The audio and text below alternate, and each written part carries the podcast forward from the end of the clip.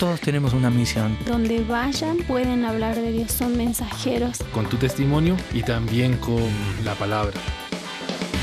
Corrientes Misioneras. La misión de Dios para hoy. El recurso económico no es lo más importante para cumplir la obra misionera. Existen otros recursos de Dios que nos ayudan a cumplir sus propósitos. El pastor misionero Eliezer González.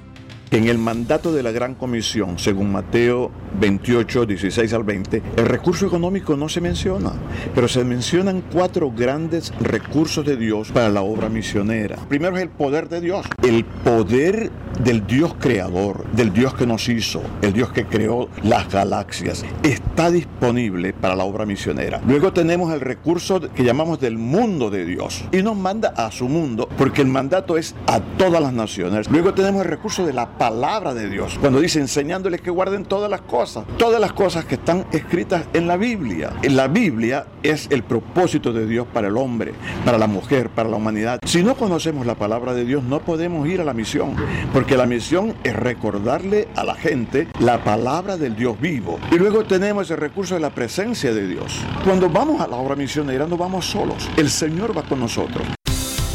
Recursos poderosos tenemos para cumplir la misión de Dios. Contamos con su poder, todas las naciones que son de su propiedad.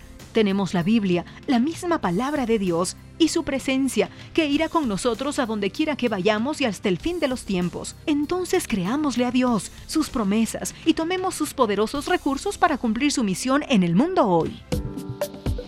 Corrientes Misioneras, una producción de Corrientes, Centro de Entrenamiento Misionero asociado a HCJB. ¿Quieres saber cómo usar tu profesión en misiones transculturales?